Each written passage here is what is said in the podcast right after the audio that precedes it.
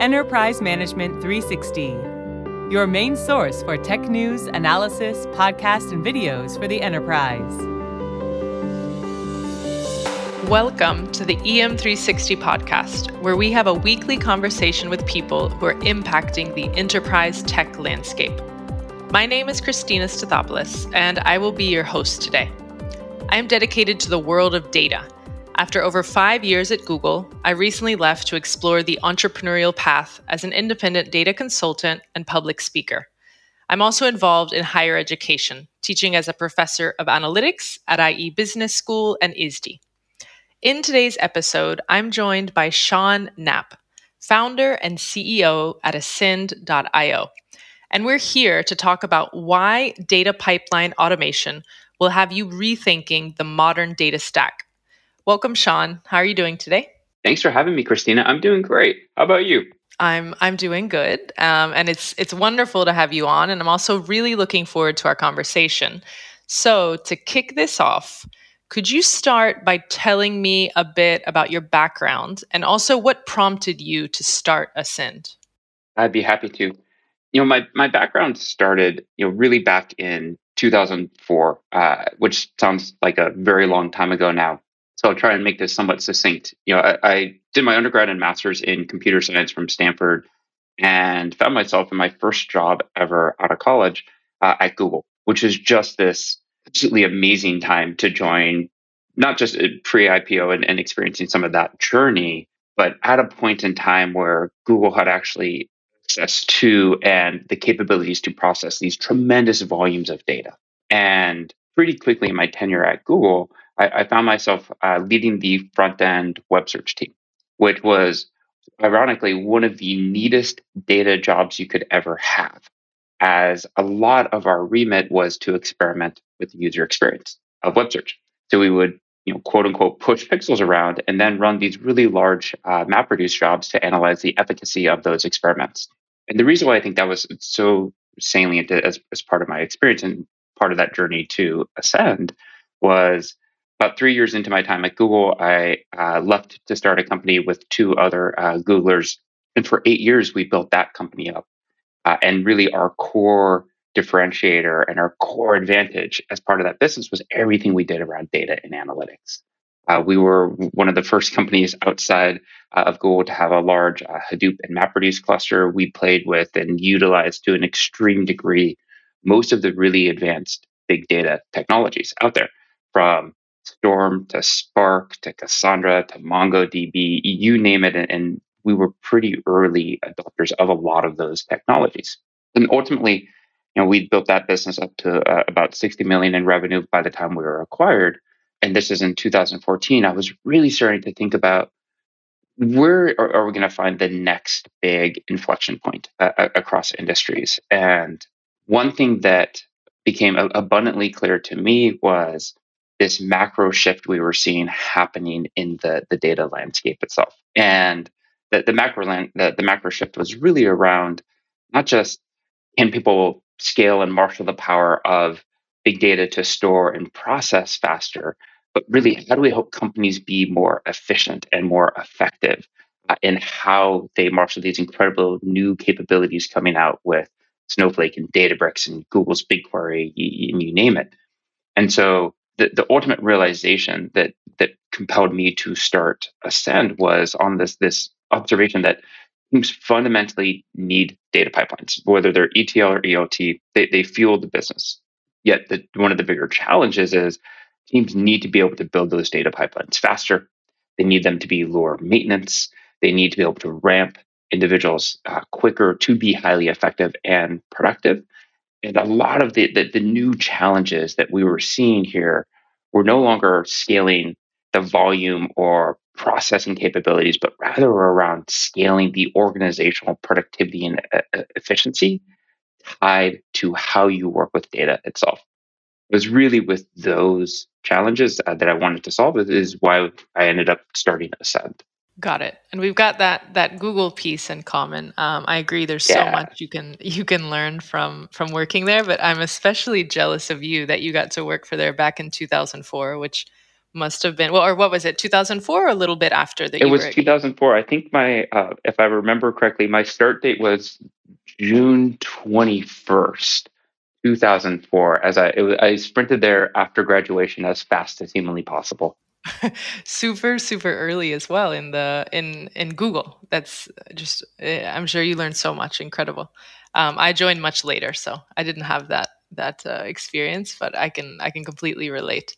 Um, and so what you were speaking about that you you note you notice these problems as it pertains to data pipelines um, and that we've reached this huge scale of things but now it's more how can we make this faster? How can we have lower maintenance? Um, how can we scale more efficiently? All of these problems that go back to the data pipeline. When you were thinking about how to solve these challenges, what was the core inspiration for how you approached architecting a product to solve it? Yeah, I think that, that it's it's really interesting when we take a, a, step back and look at the data space as you know, in, one regard, what we're doing today in the in the ecosystem is incredibly new and incredibly different and may seem you know very foreign to to quite a few folks yet the reality is there's also a tremendous amount of prior art and precedence around how to evolve and and how to to better advance data engineering and data pipelines from prior eras of data engineering as well as prior eras of software engineering itself. And so when, when I started Ascend, really the, the core focus of what we wanted to do was how do we better automate a lot of the muckery and monotony of data engineering systems. As spaces become more mature, you tend to find a lot of those common patterns emerge uh, that are, are primed for automation. And by inserting that automation, you actually greatly empower developers and builders on top of those platforms to achieve far more with, with far less effort. And the way that we approach this, and, and, and really that sort of core observation is, you know, usually what happens in, in most innovative spaces is it, you go through a, a, few of these stages. The, the first stage is this massive big bang where there's that incredible innovation and it, it's followed with like this tremendous amount of adoption. And so what we've seen over the last few years is this in, insane proliferation of a sheer number of tools and technologies that can be utilized in and around the data space all enabled by really what i would consider is the SaaSification of, of the data platform uh, and, and the data cloud itself. When you look at snowflake for example what they've enabled from a proliferation of capabilities on top and the ecosystem around them is really quite remarkable. As you start to roll that forward with so many tools and so many capabilities and, and surging levels of adoption, that's where you start to actually get uh, into uh, far more challenges around your team's productivity as your team's adopting 10, 20, 30 different tools trying to all uh, connect that value chain. And we've seen this in similar domains before. We've seen this with container orchestration, hence the insertion of uh, Kubernetes. We've seen that other layers of infrastructure as well as even front end engineering. Oftentimes shifts towards not just from imperative to declarative engineering, but it also shifts towards uh, intelligent systems that help us better automate themselves. And so when we think about how we architect to solve for these problems, uh, what it what we do is we actually separate two of the classic planes of operations and, and execution, and we introduce a third. When we think about how data teams work uh, and, and, how they they operate, you usually end up with a, a build plane. This is where you you write your code. It's how you define what you ingest and you transform and how you orchestrate it. And you usually end up with a bit of an operations plane on top, where you drive your data quality, you you enforce your reliability, you do your data governance, you have your observability. Yet usually what has historically been missing and usually what gets inserted into the middle is a control plane. And it's that control plane that ends up being incredibly powerful. It is the metadata bus, if you will, that connects the various tools and the various capabilities, but also that uh, uh, in between layer, that metadata layer, and that automation allows you to introduce far greater advancements in how you optimize and how you automate those systems. So it's in this control plane itself where we find that we can really uh, advance the capabilities of data engineering by leaning more on automation that taps into all of this metadata. Got it. And I, I, love the phases that you walked us through before. And then in general, then it sounds like um, what you're really doing is you're moving away from this largely manual process of today when we're creating and maintaining data pipelines, data engineering, and moving towards automation. We're moving from this these constant code fixes and keeping together just this patchwork of multiple solutions that make up a, a data stack. So you've created a data pipeline automation solution. So focusing specifically on this then what is automation when it comes to data pipelines for you yeah happy to dive into that and i, think one thing to, to add on to your, your previous comment too is you know as we do automation part of this you know also fundamentally enhances how we build these. As it's not just automating those pipelines, but how data engineers themselves work is uh, advancing all the way to automation engineers and that ability to program intelligent data pipelines as opposed to these bespoke manual data pipelines. And I think that's a really important uh, nuance, especially as as we talk about you know what this data automation itself does, uh, as it, it's pretty impactful to the business and, and requires and, and benefits from a, a, really new way of thinking, just as we've seen how um, Kubernetes has really taken hold of container orchestration itself.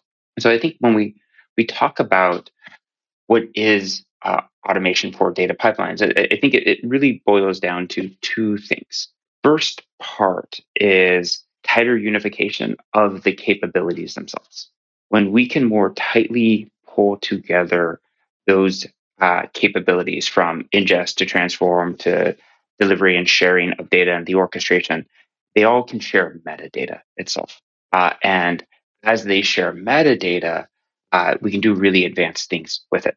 So not only is it easier for teams to build, but it's also far uh, more ripe for advanced layers of automation itself. So when we think about the things that we can do uh, once we have that control plane that has access to that metadata that now can automate, uh, we can do really neat things like uh, automatic change detection and propagation. A system that is tightly coupled can detect when you change your code or when your data changes. Can track where that went and why that went there. And then automatically propagate changes in your code or your data uh, all the way through the lifecycle of that data. Uh, we can also do things uh, like guarantee data integrity from source to sink. Once we are able to track and, and traverse that life cycle of data in an automated fashion, we know when things have changed and we know fundamentally what must end up at, at those end destinations based on the code uh, and based on the data itself. Other really powerful advantages we see from those capabilities are things like pausable and resumable pipelines as data engineers build their pipelines.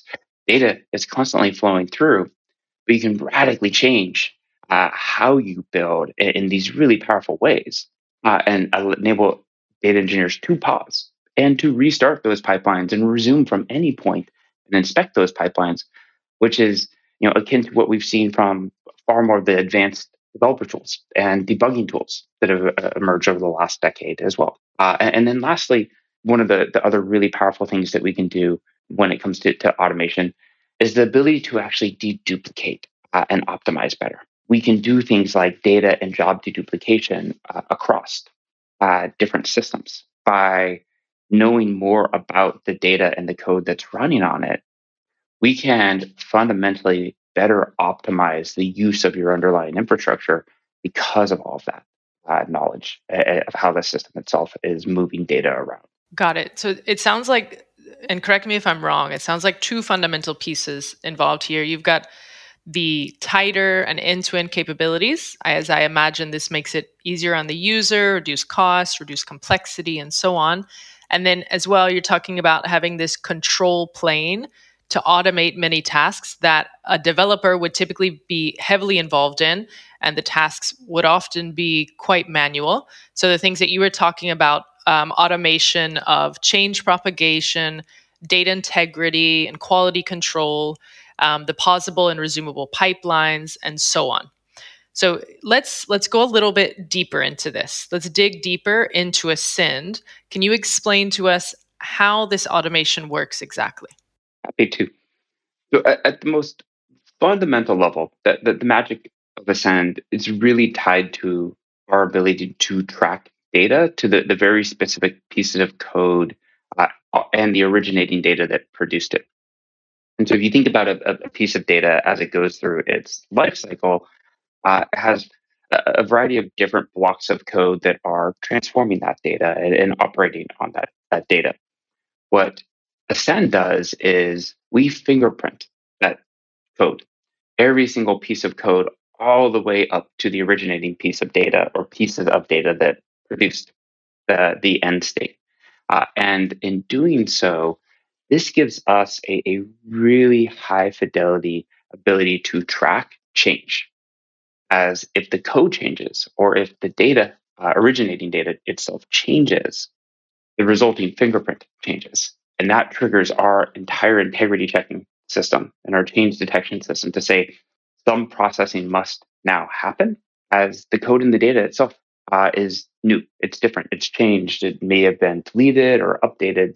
And in doing so, that triggers all of the understanding of how or of what needs to be done uh, and that processing needs to be done. But that's really where it, it just starts. That's the, the sort of simplest level is this, this fingerprinting of code and data. But as we get more uh, advanced and, and, a little bit fancier, uh, we get to do things like tracking the entire lineage of code, but linking it to incremental sets of data. So oftentimes the classic ETL pipelines uh, would propagate uh, t- uh, data, but would not persist incremental stages. Whereas ELT pipelines might actually persist some of those stages. We're able to borrow from both of these uh, worlds and do really smart things like detect where the change in code happened or where the change in data happened and only trigger processing at specific points in time uh, or at specific points in the pipeline. If you have a large complex pipeline, like most of our, our customers do, and you happen to change code at a particular stage of that pipeline, Ascend can detect that exact point and the downstream dependencies of that without having to rerun your entire pipeline. This lets you run far cheaper, far more efficient, and, and far more optimized. The third layer that we we add in is actually at a partition awareness level. And, and, this is actually a third dimension to most pipelines. If we think of most of these data pipelines as these graphs, these what are called DAGs, directed acyclic graphs, Ascend adds a third dimension of change tracking down at the partition level. And so underneath every component uh, inside of a graph, we're tracking that partition uh, lineage and we're tracking the fingerprints uh, of all of the partitions of that data as well. And so this allows us to do incredibly optimized things like take that data that may have changed and reprocess uh, or propagate those changes downstream, but do so in such a way that we only touch the smallest amount of data necessary to propagate those changes. We can track the entire dependency chain, not just at that top level of a, of a graph, but all the way down into the third dimension and traverse that through so we can optimize the changes as they go through. Working in, in data engineering myself prior, and then more the data science and, and data analytics side, um, hearing all of these capabilities, I wish I had them before. Um, but the so it sounds like the magic of Ascend sounds like it's in first of all the fingerprinting of every piece of code and data, and then from there, all of these other capabilities that you were walking us through, capabilities that allow you to fully track everything and manage and control the pipeline seamlessly. And why why does all of this ultimately matter? Like, what's the final solution? What what do you think this is going to look like in two three years down the line? I think in, in two or three years, we're, we're, going to first look back at, at the way that we're building data systems today and, and be pretty shocked at, at, at, how manual and painful it has been. The reason why I think that is, you know, oftentimes as we go through these transition periods in various technology spaces, we're navigating our way through and we're trying to determine what those standard best practices should be and what the common patterns are. And, and in doing so, we end up constantly reinventing and re implementing the wheel over and over and over again. And I think where we're going to find ourselves in two or three years is really with a, a much more advanced way of how we even think about designing and programming at these data pipelines. I think we're going to end up in a world where, at a, at a very tactical level, uh, we'll be able to build pipelines much faster and much easier and shift the workload from maintaining to creation of new systems much more. I, I think the the shift will happen because we'll be able to lean far more on automation to handle how we we maintain those pipelines and how we optimize those pipelines, which will free up our resources and our time to focus on creation of new. I think the second thing that's going to happen is I think we're going to end up with a much more diverse set of data engineering roles inside of the data ecosystem. Historically, it's been more uh, infrastructure and platform engineering teams. We've seen uh, a huge surge of analytics engineering teams. I think we're going to also find a lot more software engineering teams participating in the, the data lifecycle and the, the data engineering process itself as we establish better uh, baselines around those common platforms and those common models that make it easier for teams to collaborate and to actually create these data products that others can depend upon. So I think we're going to see in, in two or three years, uh, to, to be more succinct about it, I think we're going to see uh, less time spent on maintaining and far more time spent on building. I think we're going to see uh, teams collaborating far more uh, and I think we're going to see far more diverse skill sets uh, that can par- now participate as part of the, the data lifecycle itself. Okay. Well, thank you for for painting the future of intelligent data pipelines for us. So I, I, took a couple of notes. So it sounds like first of all, the first thing that you think is going to happen is this world where we can get pipelines up and moving quickly and efficiently, thanks to automation, as we've discussed and then as well you you were talking about the diverse set of data engineering roles that you think are going to emerge particularly more software engineering involved. Um, and then there at the end less time building um, more time collaborating and so on. Um, so as we're as we're coming to the close of this podcast are there any last words that you want to leave our listeners with? Yeah i, I, I certainly would love to challenge uh, most teams here really as as you do look forward to the, the future with your data teams, uh, I would strongly encourage you to lean on automation uh, to challenge the teams to determine how can you do more with less, especially the, against the backdrop that we see today in the macro market.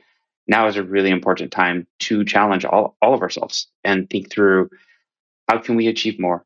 uh, with us? How do we enable and empower our, our incredibly talented resources uh, to lean on more advanced technologies to create greater value faster uh, and get them out of the weeds so they can really uh, put to work their incredible skill sets uh, to, to the greatest overall Perfect. I like that. So we can close with do more with less. Um, well, thank you. Thank you so much, Sean, for all of the great insight that you've shared on today's topic. I particularly learned a lot. I think our listeners will as well. Um, and thank you as well to everybody who tuned in to our conversation. Remember that if you would like more information on what we've discussed today, make sure you head on over to ascend.io. It's spelled A S C E N D.io. Um, and we'll be back next week with another episode in our podcast series. So until then, make sure you subscribe to this podcast on all major platforms. Follow the conversation on our socials at EM360 Tech on Twitter and LinkedIn. And for more great daily content, head on over to em360tech.com.